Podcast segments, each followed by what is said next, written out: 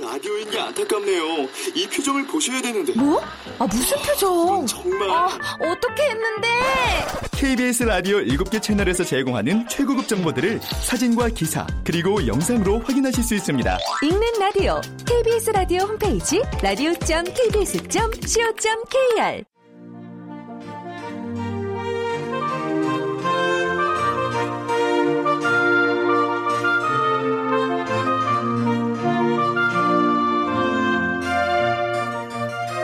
라디오 문학관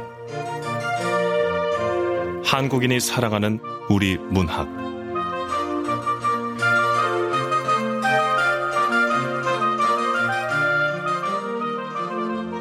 안녕하세요. 아나운서 태희경입니다. 오늘 함께 하실 작품은 이서진 작가의 아내 정원수입니다. 이서진 작가는 1966년 경기도 평택에서 태어났고 2011년 단편 와르그로 신라문학상을 수상하면서 등단했습니다. 그리고 단편 다락방 남자로 8회 동서문학상, 중편 그리자벨라를 위하여로 1회 청강문학상, 중편 강변의 서다로 15회 시문문학상, 장편 마지막 메이크업으로 제7회 김만중 문학상 금상을 수상한 바 있습니다. KBS 라디오 문학관 한국인이 사랑하는 우리 문학 이서진 작가의 아내 정원수 지금 만나보시죠.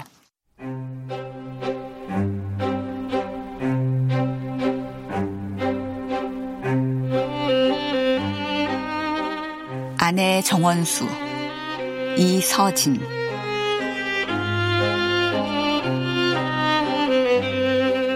나무의 방을 손대지 않기로 했다. 실종되기 전 그대로였다. 책상과 컴퓨터와 1인용 침대, 자그마한 옷장. 주인을 잃어버린 가구나 물건들은 조용했다. 아내도 나도 침묵했다. 항우울제를 복용하면서 아내는 가라앉고 있었다. 침묵과 적요. 집안은 언제나 바짝 마른 땔감처럼 건조했다. 베란다에는 아내가 키우던 화초가 누렇게 떠서 그 잎사귀를 축 늘어뜨리고 있었다. 나무의 완관 앵무 역시 세 장 아래로 비듬과 털을 그득 털어냈다. 나무의 새는 조만간 소리를 잃을 게 뻔했다. 모든 게 정지되었다. 503호는 나무의 실종과 함께.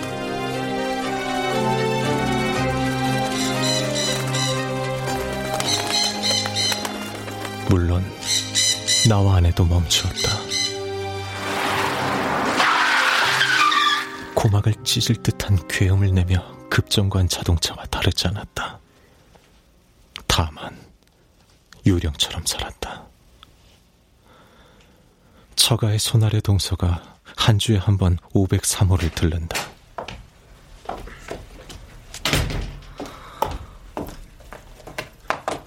형님, 저 왔습니다. 안 와도 된다니까. 뭐하러 꼬박꼬박. 이 사람은 일부러 찾아온 사람한테 병원 일도 바쁠 텐데 찾아와줘서 고맙네. 아, 아닙니다. 나무 아, 아, 제, 죄송합니다. 저도 모르게 그만 애 이름을 애 이름을 그렇게 특별하게 짓는 게 아니었나 봐. 무슨 말이야? 그럼 지금 당신은 우리 나무가 이름 잘못 지어서 실종됐다는 거야? 실종이라니. 여보, 아직 밝혀진 건 아무것도 없어. 실종이 아니면 왜 아직 연락이 없냐고. 사고라면 벌써 연락이 왔을 거 아니야. 어? 우리 나무가 얼마나 얼마나 착하고 모범적인 딸인데. 당신 왜 또 그래?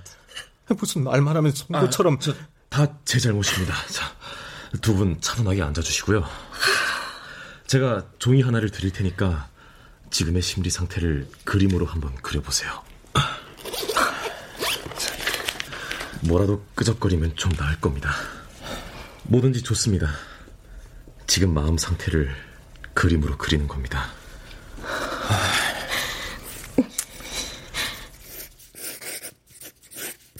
신경정신과 전문의인 그는 매우 자연스럽고 편안한 분위기로 아내와 나를 유도한다. 사람인지 유령인지를. 네, 그만 그리셔도 되겠습니다. 자, 두 분의 그림은 제가 갖고 갈게요.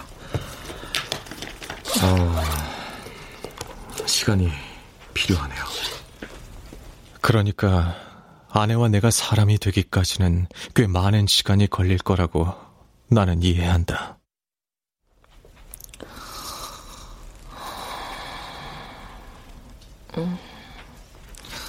밤낮 구분 없이 나와 아낸 잠을 잔다.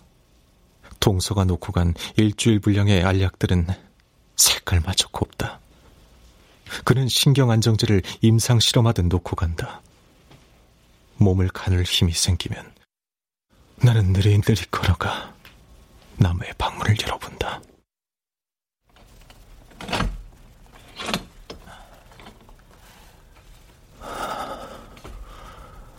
나무야. 나무의 방 창문에 나비 모양 커튼 아래로 햇살이 기어드는 걸 나는 종종 본다. 한 달 전, 나무는 귀가하지 않았다.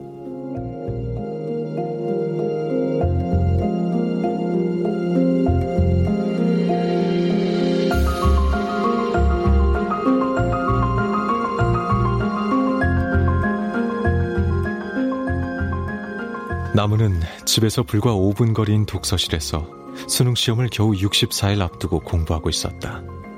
아내는 내게 전날부터 나무를 부탁했다. 여보, 나 오늘 학교에 일 있어서 나무 데리러 못 가거든? 당신이 나무 좀 데려와. 알았지? 밤 10시쯤이면 어김없는 모녀의 귀가였다. 그녀들은 때로 다정한 친구처럼 간혹 사소한 말다툼으로 골인한 자매처럼 현관을 들어서곤 했었다. 나는 9시 뉴스가 끝나갈 즈음 문자 메시지를 보냈다.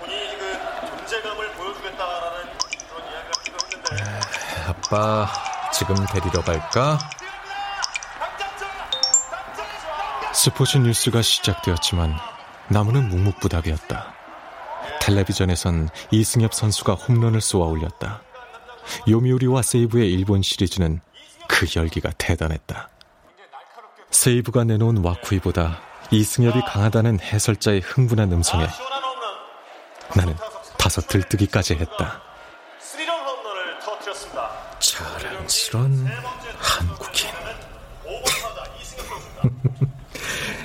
우리 나무도. 내 딸 나무 역시 대견한 이 땅의 주역이 될 거란 웅지가 솟아났다. 그건 S대 수시 1차에 합격한 나무의 저력이었다.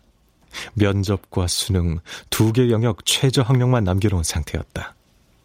나무가 온갖 새들이 깃들 만한 우를창창한 숲이 될 거란 기대가 환상만은 아니었다. 이 녀석. S대 합격이야. 떼어놓은 당상인데. 뭘 그렇게 열심히 하는 거야. 답장도 못할 만큼 몰입했잖아. 헤이, 녀석들 참. 수시 1차를 거머쥐었으니 수능 시험일에 이변만 일어나지 않는다면 꿈꾸던 S대에 들어갈 터인데도 나무는 변함없이 책상 머리에 달라붙어 있을 것이었다. 아빠, 지금 출발할까? 가도 돼? 그런데 스포츠 뉴스가 끝나고 아내가 좋아하는 미니 시리즈가 시작될 때까지도 나무한테는 답신이 없었다. 여보, 밤 10시 지나면 위장에 부담 주니까 나무 간식 늦지 않게 줘야 돼요. 알았죠? 나는 아내의 주의사항이 떠올라 나무에게 전화를 걸었다.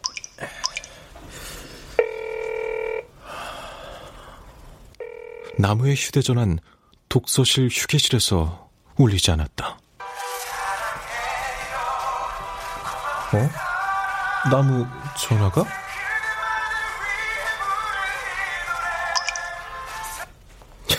이 녀석. 아니, 빈틈없는 녀석이. 어인일이야. 전화를 다 두고 가고. 엉뚱하게도 나무의 방에서 SG 워너비의 라라라가 폭죽처럼 터져 나왔다. 나는 미니 시리즈에 나오는 남자 주인공이 다른 남자의 연인이 된 자신의 옛 애인을 보고 어색한 미소를 짓듯이 슬며시 웃음을 흘렸다.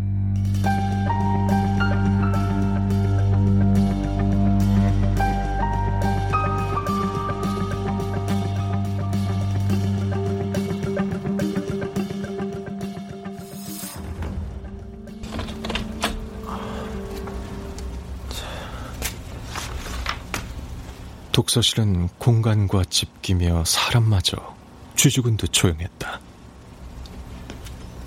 저 소나무 좀. 아, 네. 아빠시죠? 잠깐만요. 여자는 책상 위 배치도를 들여다보고 나서 맞은편 복도로 종종 걸음쳤다. 나는 벽면에 걸린 시계의 초침 소리를 그제야 들었다. 10시 25분. 아내의 규칙을 반 시간 가까이 위반했다는 사실을 상기했다. 어, 아버님, 나무 학생 아까 9시쯤에 갔다는데요? 에, 예? 아니, 그럴 리가. 하긴, 나무 학생은 언제나 거의 10시쯤에 갔는데. 근데 저도 오늘은 나가는 걸 못 봤거든요. 하, 이상하다. 고개를 갸우뚱거리는 여자에게 나로선 더는 할 말이 없었다. 그건 여자 역시 마찬가지였다.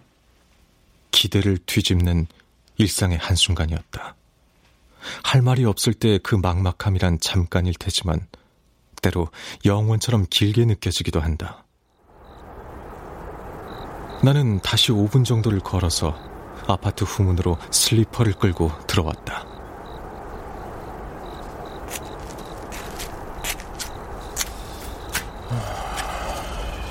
친구하고 어딜 간 건가? 아, 글쎄, 우리 나무가 밤에 나다닐 친구가 있었나? 더구나 주말도 아닌 평일에? 나무에게는 있을 수 없는 일이었다. 제 소중한 물건을 공유하는 친구와 섬섬옥수 손가락을 걸어 빛나는 우정을 맹세했더라도 단언컨대 나무에게는 일어나지 않을 일상이었다. 아내에게 곧바로 알리지 않은 것도 그런 이유였다. 혹시 지 엄마 없는 사이에 잠깐 바람이라도 쐬러 간 거야? 나무야! 나무야!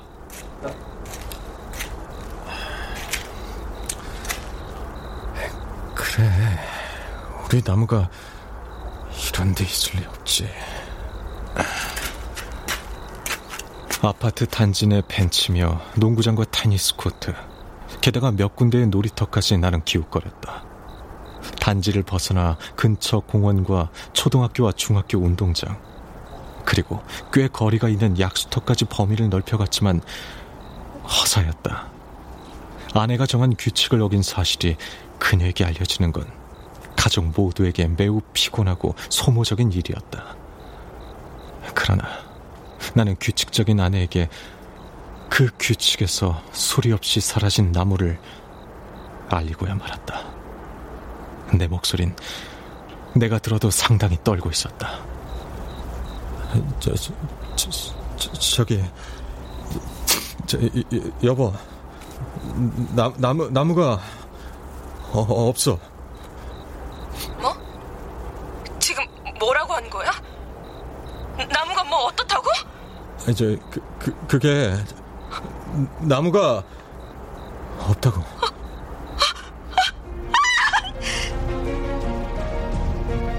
아내의 비명이 수화기 저쪽에서 득달같이 솟구쳤다. 벽시계는 이미 자정을 넘고 있었다.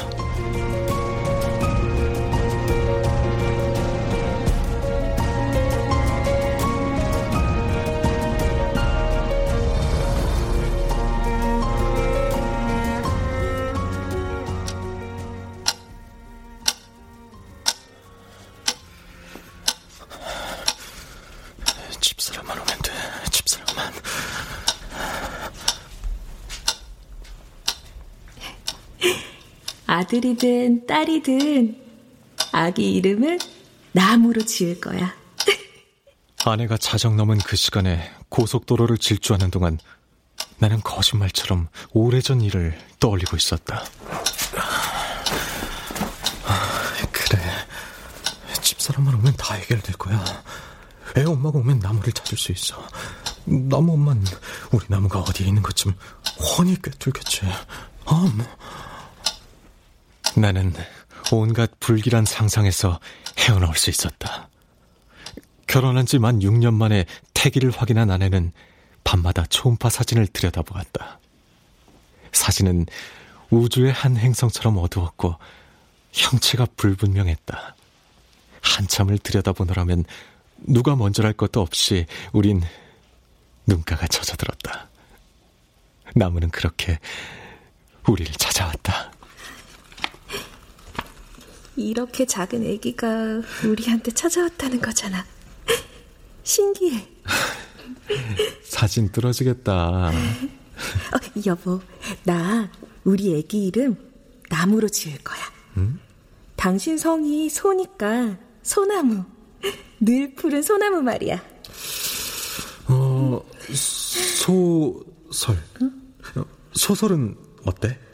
눈처럼 희고 순결하게. 어, 안 돼. 소설 그 이름은 차가운 건 싫어.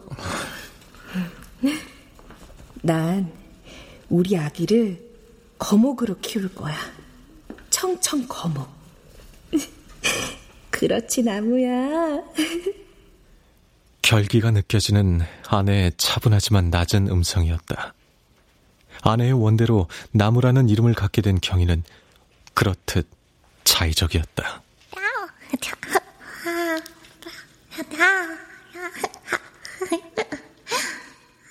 나무는 아내가 주는 영양분을 섭취하고 잘 자랐다.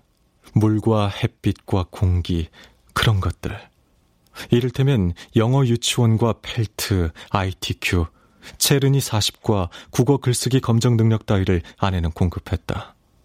나무는 대체로 잘 흡수했다.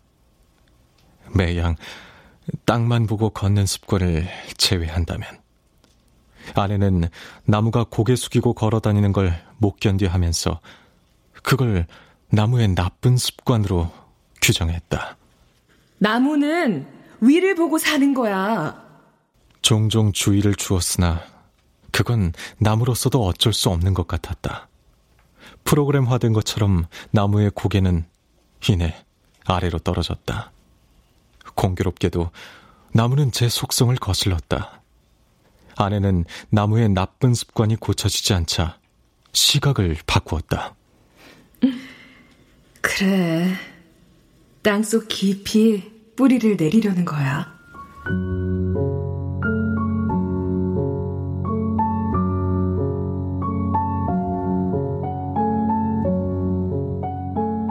나는 아내의 전환된 시각이 수상쩍었지만 말하지 않았다.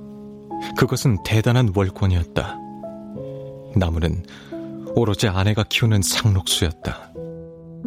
아내의 고유 영역을 내가 침범하는 것은 옳지 않았으며 더구나 중학교 현직 교사인 아내의 입장에선 더더욱 합리성이 결여된 처사였다. 자고 세면 나가서 술 만드는 일에 전력 투구하는 나보다는 교육 현장에 발을 딛고 섰던 아내가 적합했다. 나무를 숲으로 만드는 행위는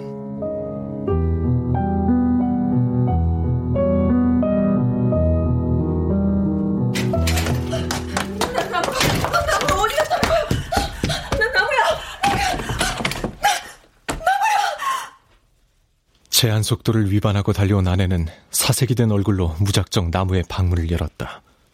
그 얼굴로 두 시간 이상을 운전할 수 있었다는 게 기적이었다. 다음 날이 아내가 근무하는 학교 창립 기념일이었으므로 최장한 말기의 장인에게 아내는 짬을 낸 터였다. 그것도 나무의 디데이에 따라서 움직인 하루였다. 수능 시험일이 더 가까워지기 전에. 도대체 말도 안 돼. 얘가 왜 9시에 나간다는 거야? 무얼 찾기라도 하듯 책상 서랍을 열었다 닫으면서 아내는 흥분했다. 그 그녀의 얼굴은 이미 핏기를 찾아보기 어려웠다. 이상한 것은 그런데도 아내는 허리를 꼿꼿하게 세운 채 책상 위에 있는 나무의 휴대전화에 눈길을 꽂았다. 일곱 시쯤에 통화했어. 저녁 먹고 도서실에 가려는 참이라고. 아, 뭐해? 나무 나무 친구한테 전화해봐. 갈 만한 친구지 말거 아니야. 저, 친한 친구가 누구야? 아내는 대답이 없었다. 저, 저기 여보, 저 우리 이러고 있을 때가 언제나? 불길한 상상은 가속도가 붙기 마련이다. 납치, 강간, 살인, 신문의 사건 사고와 텔레비전의 경찰 24시 따위가 단번에 내 머릿속을 장악했다. 그건 아내라는 기대감이 사그라진 내게 치명적이었다. 잠깐만. 나무 전화기에 친구 번호. 친구, 친구 번호. 어, 어, 이, 있다, 있다.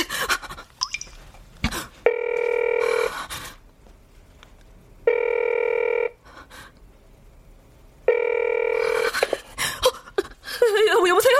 아, 얘 뭐야, 씨. 아, 너 지금 시간? 어, 밤에 미안해요. 나 소나무 엄마예요. 나무 엄마요?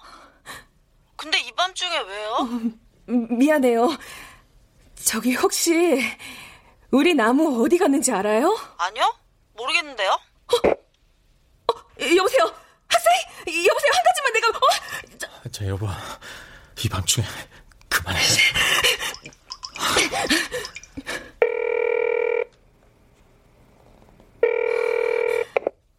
여보세요? 야, 소나무. 너 미쳤어? 지금이 몇 시인데? 소나무 엄마. 아니, 나 소나무 아니고 소나무 엄마예요. 미안해요. 급한 일이라서. 저기, 혹시, 우리 소나무 어디 갔는지 알아요? 아, 뭐야. 내가 그걸 어떻게 알아요? 걘 재수 짱이라 야자도 안 하잖아요.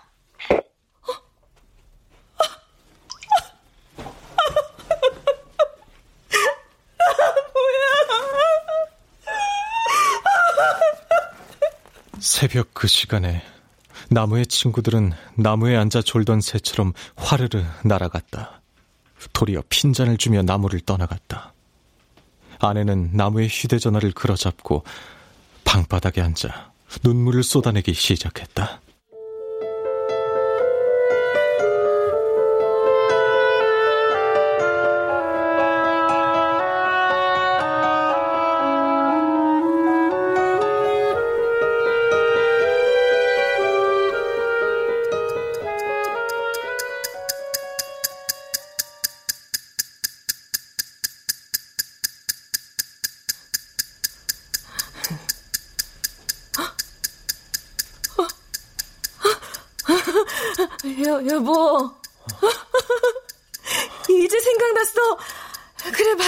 그거였어.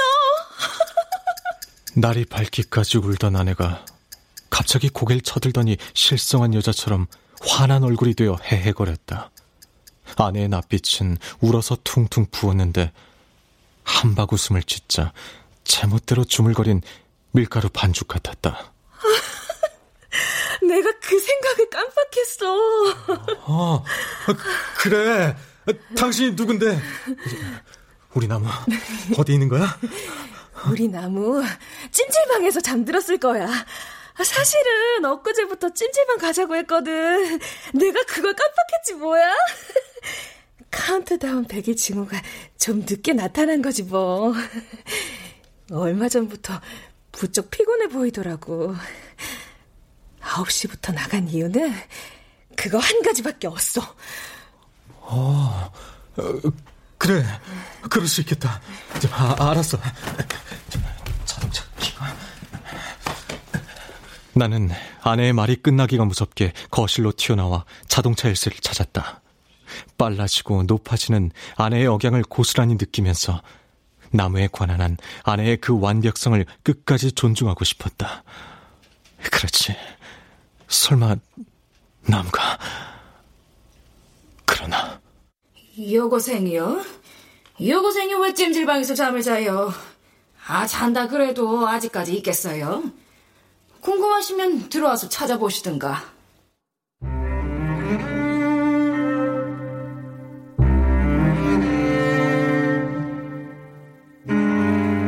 근처 찜질방을 죄다 들쑤시고 다녔지만 나무는 없었다. 휴식실과 PC실에서 아내를 기다리다가 마음 같아선 벌거벗고 달려가 여탕을 뒤지고 싶었다. 끝내 나무는 찾지 못했다.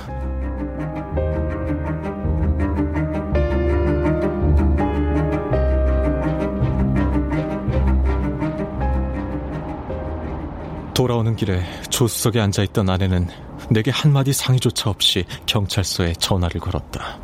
사람이 실종. 네, 실종됐습니다.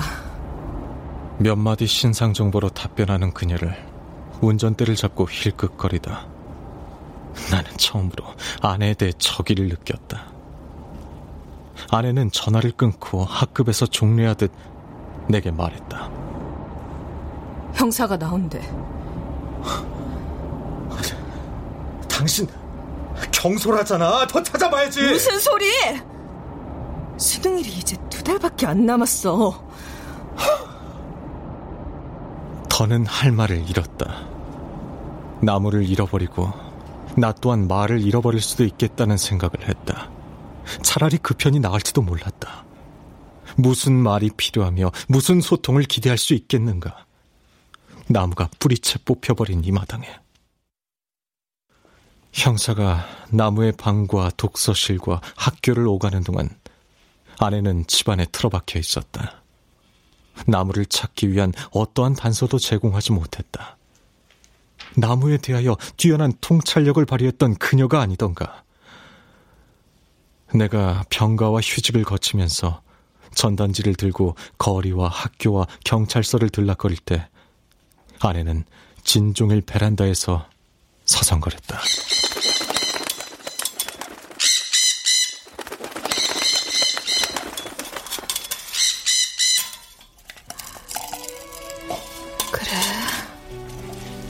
배고프지?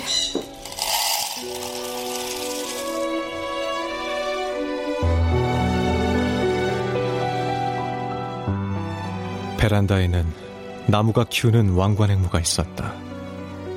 그녀는 나무의 앵무새에게 모이를 주거나 아파트 주차장을 내려다보는 게 고작이었다.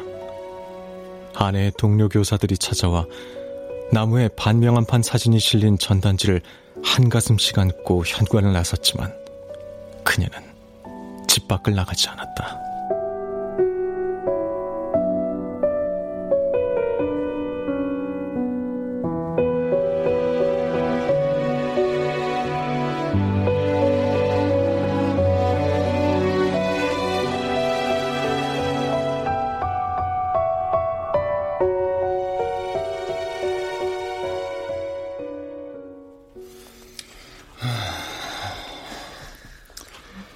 나무 학생이 사용하던 탁상용 달력이군요. 아, 네. 맞습니다. 저, 저 벌써 한 달이 지났는데 그 무슨 진전 일 여기 달력에 카운트다운이 되어 있네요. 신고 들어온 하루 전까지. 실종이 아닐 수도 있습니다. 이보세요. 무슨 근거로 그런 말을 하는 거죠? 정황상 그렇다는 겁니다. 아무리 수사력을 풀어도 기미가 없어요. 이런 경우는 아예 원점에서 다시 뭐라고요? 그럼 우리 애가 가출이라도 했다는 거예요? 성마른 아내의 고음이 천장을 뚫고 올라갔다. 형사의 말을 가로챈 그녀가 탐탁잖았다. 나는 형사의 말이 고마워 눈물이라도 흘릴 지경이었다. 형사의 추측대로라면 정말이지 그의 발 앞에 큰 절이라도 올리고 싶은 심정이었다. 그래, 가출. 차라리 가출이라면 사고나 나쁜 사건에 휘말린 건 아니니까 살아있단 얘기잖아. 어머니, 정확하게 판단해야 해결을 할 수가 있습니다. 이봐요. 가출? 우리 앤 그런 류의 불량 학생이 아니라니까요. 이 나라 최고의 명문대학 수시 1차를 통과했다고요. 아시겠어요? 바로 그 최고를 감안하니까 가출했을 가능성도 있다고. 형사님! 가출의 가능성이라니요. 당신 형사님한테 왜 그래? 다양하게 가능성을 열어놓자는 거잖아. 뭐야? 당신도 우리 나무가 가출했을 수도 있다고 생각하는 거야? 말도 안 돼. 그럴 이유가 없잖아. 실종 신고를 했으면 유괴범을 잡아와야지. 수사도 제대로 안 하면서. 뭐? 가출? 당신, 당신 잊었어? 나 현직 중학교 교사야. 지금은 그래, 우리 나무 때문에 잠깐 휴직했지만 애들은 내가 잘 알아. 우리 나무는 가출하고 그러는 불량 학생 아니라니까. 네, 잘 알겠습니다. 뭐라도 단서가 나오면 바로 연락드리죠. 아내를 보는 형사의 눈빛이 날카로웠다. 그는 현관 앞에서 내게 말했다. 소나무형 수사가닥은 저 아무래도 가출로 잡아야겠습니다. 아, 네.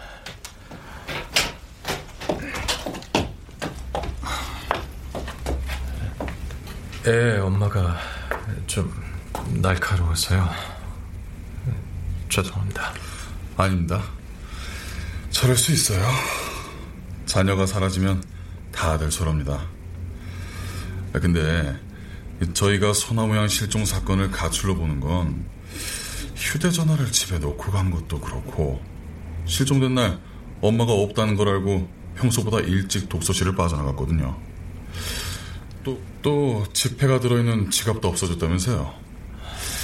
현금을 들고 나간 것도 그렇고 아무래도 가출의 가능성이 크다고 봅니다. 잡을 수도 없고 가출이든 실종이든 하여튼 찾아보겠습니다. 실종 신고 보름 만에 돌아온 담당 형사의 결론이었다. 가출이든 실종이든 여하튼 이 말이 주는 묘한 낭패감에 나는 절망했다.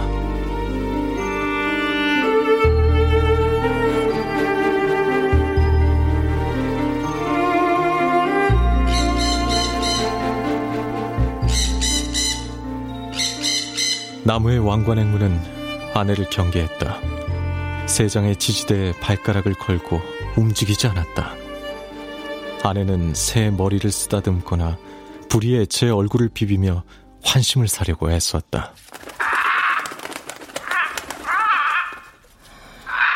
루티노, 나무 언니 보고 싶지? 나무! 나무! 나무! 그래, 나무. 나무 언니. 나무! 나무! 나무! 아내는 간만에 엷은 미소를 지었다. 그녀는 나무의 왕관행물을 수일 내에 잘 길들일 것이다. 자신의 규칙에 적합하게. 그날 식탁에 앉은 나무는 끝내 수저를 들지 않았다. 대신 좀 채 열지 않던 입을 열었다. 얘길 하고 싶어요. 상위권 고등학교에 진학한 나무의 첫 번째 중간고사 성적은 기대 이하였다. 아내가 언성을 높여 꾸짖지는 않았으나 적잖이 화를 사귀는 중이라는 걸 나도 나무도 알아차리는 건 당연했다. 어, 그래, 나무야. 무슨 얘긴데? 해봐. 어, 성적 때문에? 괜찮아. 아직 1학년인데 뭐. 그리고 아빠는 공부 못해도 돼. 이거 보세요, 소부장님. 술 만드는 거랑 공부하는 거랑 같다는 거 모르세요? 주정 발효제처럼 오랜 시간 끈덕지게 견뎌야 하는 거라고요. 아이, 참, 알았어. 참. 나무야, 미안하다. 공부는 아빠보다 엄마가 발언권이 더 세서. 사람하고 하는 얘기 말고요. 어, 어? 얘기를 사람하고 안 하면? 애완동물을 기르고 싶어요. 푸들이나 뭐 햄스터 같은. 얘는 강아지나 쥐 새끼가 뭐니? 넌 큰 나무가 될 텐데. 음, 적어도 새들이 와서 깃들어야지. 아내와 나무가 머리를 맞대고 인터넷을 뒤져 정보를 수집한 결과 청계천에 소재한 어느 조리원까지 가서 입양해왔다. 흰색 털에 노란 깃과 붉은 점을 가진 앵무새였다. 나무는 조리원에서 숙지한 대로 루티노를 돌봤다. 틈만 나면 루티노와 시간을 보내는 눈치였다. 볼이나 머리를 만져주거나 자주 웃어주고 장난감도 넣어주었다. 안녕. 뭐하니? 안녕? 뭐하니? 안녕? 뭐하니? 안녕? 뭐하니? 잘했으니까 오늘은 특별식을 줄게. 나무에게 루티노는 날개를 접고 깃든 새였다. 바꾸어 말하면 나무는 루티노의 둥지였다. 나무 또한 정석을 풀거나 인터넷 강의를 보다가 따분해지면 루티노한테 가곤 했다. 루티노, 왜 꼭 미적분을 해야 대학을 가는 거니? 미정복 대학! 미정복 대학! 미정복 대학! 루티노 발음이 그게 뭐야? 웃음소리는 더없이 유쾌했다. 아내의 전략은 탁월한 효과가 있었다. 쾌활한 웃음소리만큼이나 나무의 성적은 점차 두각을 나타냈다. 따지고 보면 나무가 루티노한테 휴식을 제공받은 셈이었다. 나무가 보이지 않자 루티노는 집 안으로 들어오지 않았다. 금수와 사람은 때로 닮아 있었던가? 나는 나무의 왕관앵무를 보며 그런 생각을 한다.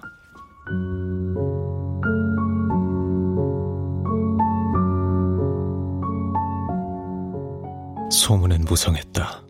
날이 갈수록. D 산부인과 주차장 구석에서 글쎄 토막 사체가 발견됐대요.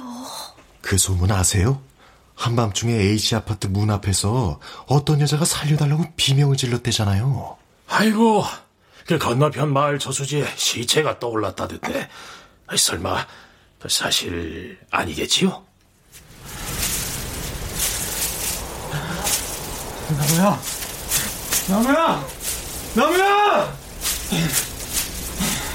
나무야!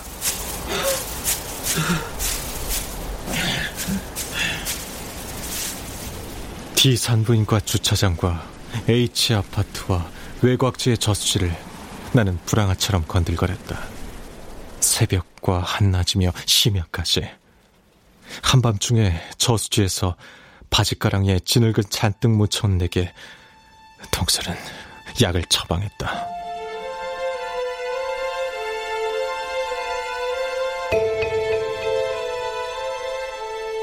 나무는 돌아오지 않았고 아침마다 해는 떴다. 줄기차게. 날이면 날마다 해가 떴고 그리고 어김없이 밤은 찾아왔으며 또 그 밤이 너무 길었으므로 나는 동서가 놓고 간 약을 먹기 시작했다. 아낸 나무의 책상 앞에 앉아서 탁상용 달력에 나무의 뒤를 잇기라도 하는 것처럼 카운트다운을 표시했다. 앞으로 수능 33일 남았어. 당신에겐 아직도 그게 중요한가? 시험을 바로 전에 돌아올 수도 있어. 가출이 아니라고 설레발 친 건 당신이야. 근데 무슨 근거로? 우리 나무는 잠시 휴식이 필요했던 거야. 휴식비가 바닥나면 올 거라고.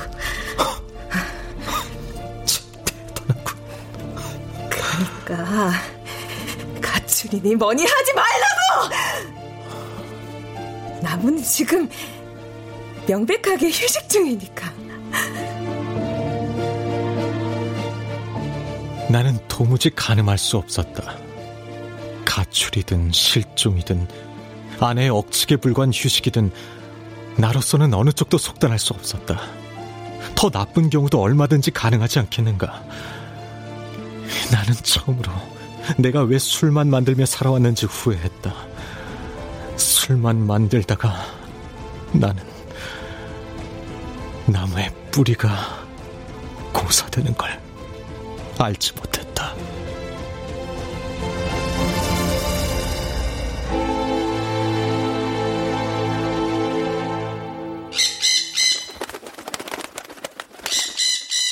루티노가 거실을 기웃거리기 시작한 지 얼마 되지 않아 드디어 소파까지 입성했다.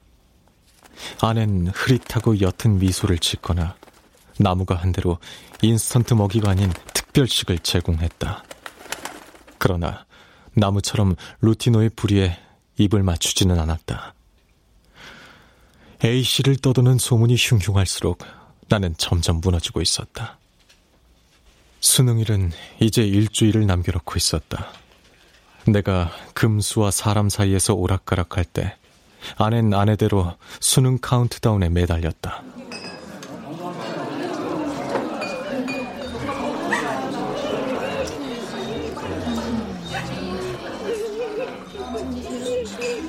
장인은 용케도 수능 이틀 전 새벽에 세상을 떠났다. 이미 예상하고 준비했던 죽음이라서 처가의 친지들은 절차에 따라 장례 예식을 치렀다. 아낸 마지답게 문상객을 맞고 음식물을 지시했으며 그 와중에도 나무의 학교 담임과 통화했다. 네, 네, 선생님. 내일 예비 소집이신 겁니다. 네, 네. 여보, 지금 뭐 하는 거야? 분상객들 기다리잖아. 네, 선생님. 제가 수험표 가지러 가겠습니다. 네. 명복을 빕니다. 안 오셨어요? 네.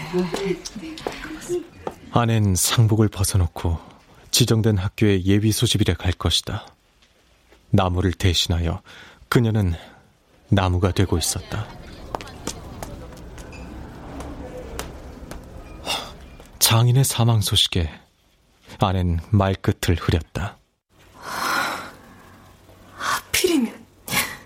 그리고 누구에게도 알리지 않은 채 장례식장으로 향했다. 망자에 대한 원망이 묻어나는 그 하필이면을 어떻게 이해해야 하는지 나 또한 난감했다. 발인을 마치고 운구 차량이 시내를 빠져나갈 때 하필이면 수능일의 생생한 그 광경을 목격하고 말았으니까.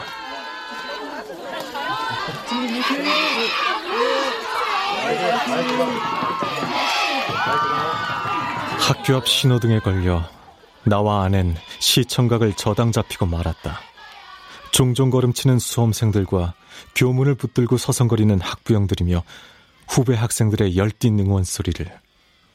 공교롭게도 아낸 창가 쪽에 앉아 있었다. 그러나 그녀는 동요하지 않았다. 나는 장례가 끝나고 수능일이 지나면 아무래도 아내의 약이 한 알쯤 더 늘어날 거라고 여겼다.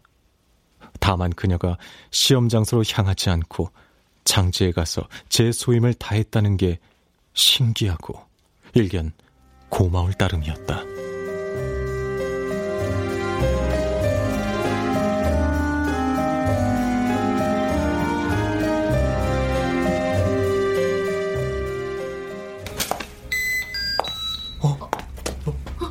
방금 누, 누가 들어간 거지?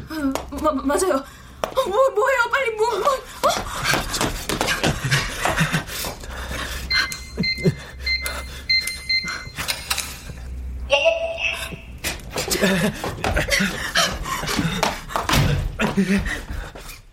거실은 어두웠다. 내가 먼저 했던가, 아내가 앞섰던가, 아니면 동시에 나란히 들어섰던가.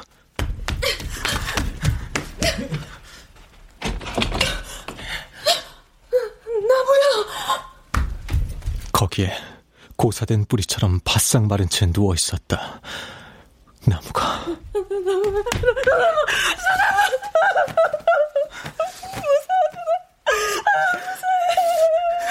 나무야. 아이고, 아이고, 이 녀석아. 나무는 꼼짝하지 않고 모로 누운 상태였다. 현저하게 줄어든 몸피에 머리카락이 얼굴을 휘감아 도무지 실감할 수 없었다. 지푸라기처럼 바스라질 것 같아 나는 나무의 몸 어디도 만지지 못했다. 그건 아내도 마찬가지였다. 아내의 청청 거목은 그렇듯 삭정이가 되어 돌아왔다. 어제라면 늦지 않았을 텐데. 어제 왔다면요? 어? 뭐라고? 날 시험장으로 끌고 갈 참이었어요? 그랬겠죠? 엄만 충분히 그럴 수 있어요. 안 그래요? 나무야. 날, 날 찾고 싶었어요. 더 이상 엄마가 기르는 나무가 되기 싫었어요. 엄만 나무를 말라 죽게 하죠. 엄만 멋대로 엄마의 정원을 꾸미려는 거예요. 아낸 엉거주춤 일어서며 나무를 쏘아보았다. 그녀의 두 손이 수전증 환자처럼 미세하게 흔들렸다. 머리에 매달린 하얀 리본이 무색했다. 그래서 그래서 피한 거니? 그런 거야? 그래요. 난 시험일을 기다렸어요. 엄마의 정원수가 아니라는 걸 보여주려고 그랬죠. 난 나무가 아니라 사람이에요.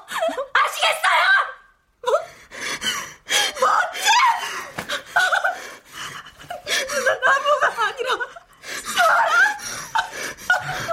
됐어. 됐어, 나무야. 됐다. 그래. 내일, 내일 법원에 개명 신청서를 내겠구나. 나는 나무를 감싸 안았다. 나무의 몸에는 온기가 없었다. 수분이 다 말라버린 둥치가 쩍쩍 갈라진 노송 같은 나무를 나는 말없이 안고 있었다. 안엔 넋이 나간 듯 방바닥에 앉아 천정을 올려다보았다. 그때 루티노가 띡띡 소리내며 방 안을 돌아다녔다. 나는 헛개비 같은 나무를 조심스럽게 침대에 앉히며 짐짓 크게 말했다. 설. 설 어떠니? 흰눈 말이야. 소설. 네 이름 소설. 소성! 소성! 소성!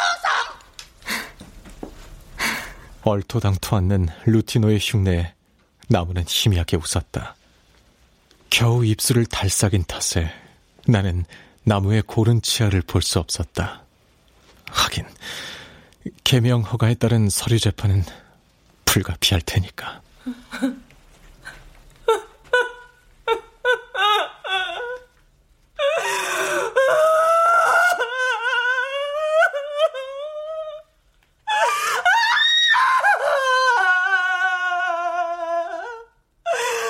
아내는 오래오래 격렬하게 울었다. 장례식장에서도 겨우 눈가에 이슬을 달았을 뿐 소리내어 울지 않던 그녀였다. 가두었던 물기를 죄다 몸 밖으로 배출하듯 아낸 나무의 방 한가운데 앉아 울었다. 비로소 아내의 머리에서 하얀 리본이 할 일을 찾은 듯 흔들거렸다.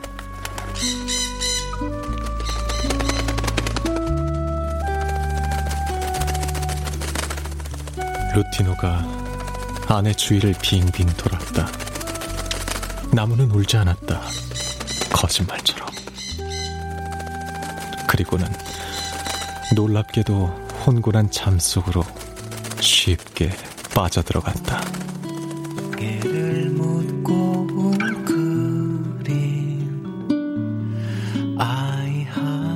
아내의 긴긴 울음소리에 루티노도 나도 나무의 방을 나오지 못했다. 어두워진 이 교실에 소리 없이 지는